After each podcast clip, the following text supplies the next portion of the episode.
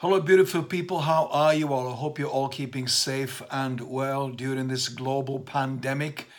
Uh, I suppose none of us can believe ourselves saying those words to each other, can we? Global pandemic and talking about stuff um, that's now become a normal, everyday part of our conversations. Who could see that coming? Um, I've not been on social media talking about it directly like now because I'm not sure what uh, I can add to what else has been said. And, and, and eventually, all of these voices that are jumping online saying things, uh, some of them good, some of them not so good, become a little bit of white noise, don't they? And uh, sometimes um, stating the obvious or the tone becomes patronizing.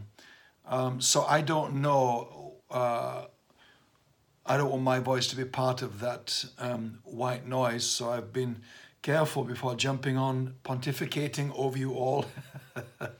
Because I don't think anybody, I think most people are not currently in personal development mode, they are in survival mode. So for me to jump on, speak about leadership, personal development, which is, which is my thing, as you know, uh, feels inappropriate because that's not where most people are at. Most people are fearful and anxious for their future. Millions and millions of us around the world, our livelihoods uh, are affected, uh, our finances are in, in, danger, under threat, our jobs, our careers, and all of that um, just externally, let alone the internal fear and anxiety. So I don't want to jump into the middle of that with some patronizing uh, thing to everybody because I wouldn't want uh, that to be said to me. So I'm just being real with you guys about my hesitancy to be part of the voice into all this. Um, I, I, I, hope you're all well. I pray you well and safe. Uh, I, I, know, as you know, that uh, anxiety and fear are terrorists.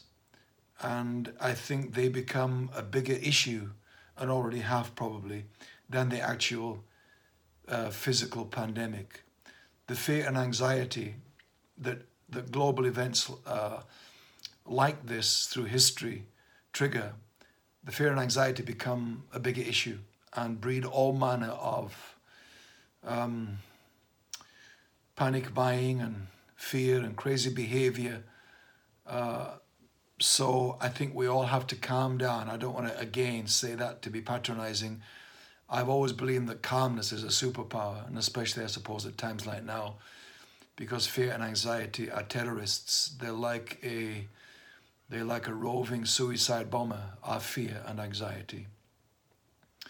They want you to anticipate something going wrong when actually uh, you're safe and you're okay um, and things have been handled and we have a plan and so on and so on um, but you still don't sleep at night. You still live your days in fear and panic, and the massive toll that takes on us mentally and emotionally and in our biochemistry is huge, guys.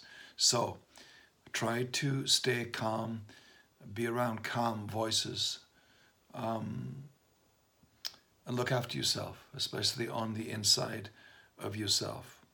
I think it's going to be a great deepener of our empathy. I hope it will be, as we are forced, for want of a better word, into into caring for each other, into looking out for each other. I hope it will deepen another superpower of empathy as we are, if you like, forced back into what I grew up in, and some of you did, baby boomers out there. We grew up in a a proper community lifestyle where we were in and, in and out of each other's homes, where every parent could clip someone else's kid around the ear, where we literally borrowed a cup of sugar and a couple of pieces of bread um, or whatever from our neighbors. The idea was if I had it and you didn't, then you can have mine and vice versa. I grew up in that kind of community. Many, many of you have never known that. But perhaps this will help us rediscover something of that community that I think we've lost. And, and with that, we have lost huge amounts of um, community life, um, care for each other, love, empathy, compassion for our neighbors. I wonder at the end of all this whether we will have something of that restored to mainstream life back, especially in our Western world. That won't be a bad thing, will it? So I pray that you'll deepen your empathy. It's made me think as this a lot about people who live um, as if there's a pandemic every day in their lives. Refugees, people that have fled their countries through war or famine that are now stuck somewhere in the world in a uh, migrant holding camp. That every day of their lives they live hand to mouth and live in survival mode. Um, and it's made me more empathetic towards people for whom what we're now feeling has been their normal feeling every day of their lives for years. My heart goes out to those people afresh. I hope yours does too. That's what I mean by I think we can um, deepen empathy. Uh, the people that daily battle um, depression, anxiety, um, suicidal tendencies. Uh, this is all going to ramp it up for those people. So if you are one of them or you know someone that has already struggled with that in their lives, then reach out. Keep them in your prayers, keep them in your circle of love and inclusion if you can in any way. Because stuff like this can tip people over the edge, as I said earlier, with fear and anxiety. Um,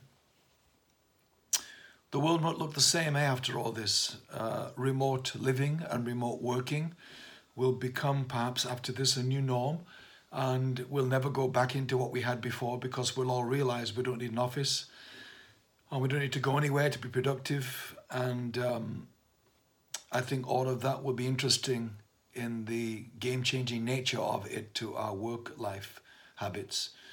I think um, personal autonomy will increase personal self care, personal awareness, personal self sufficiency, and self sovereignty. I think we'll come out of it too, as well as community, because we're going to have to isolate.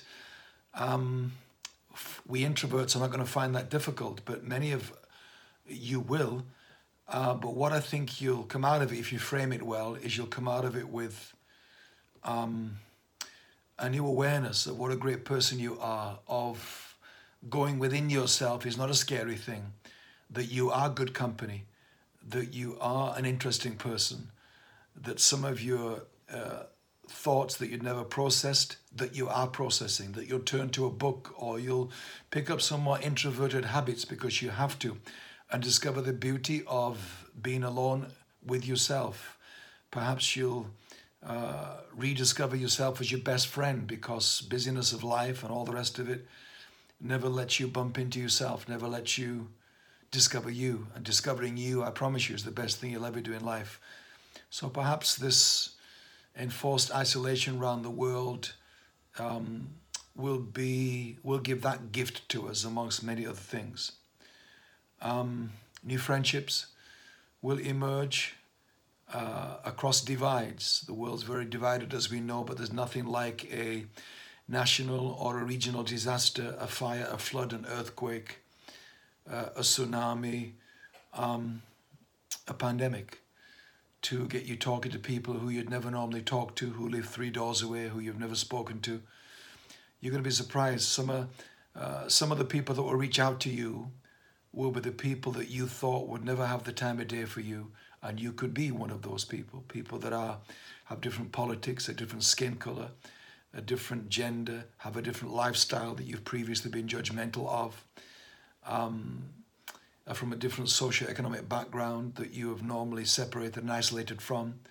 I think in times of um, global crisis, regional, national crisis, all of those things don't matter.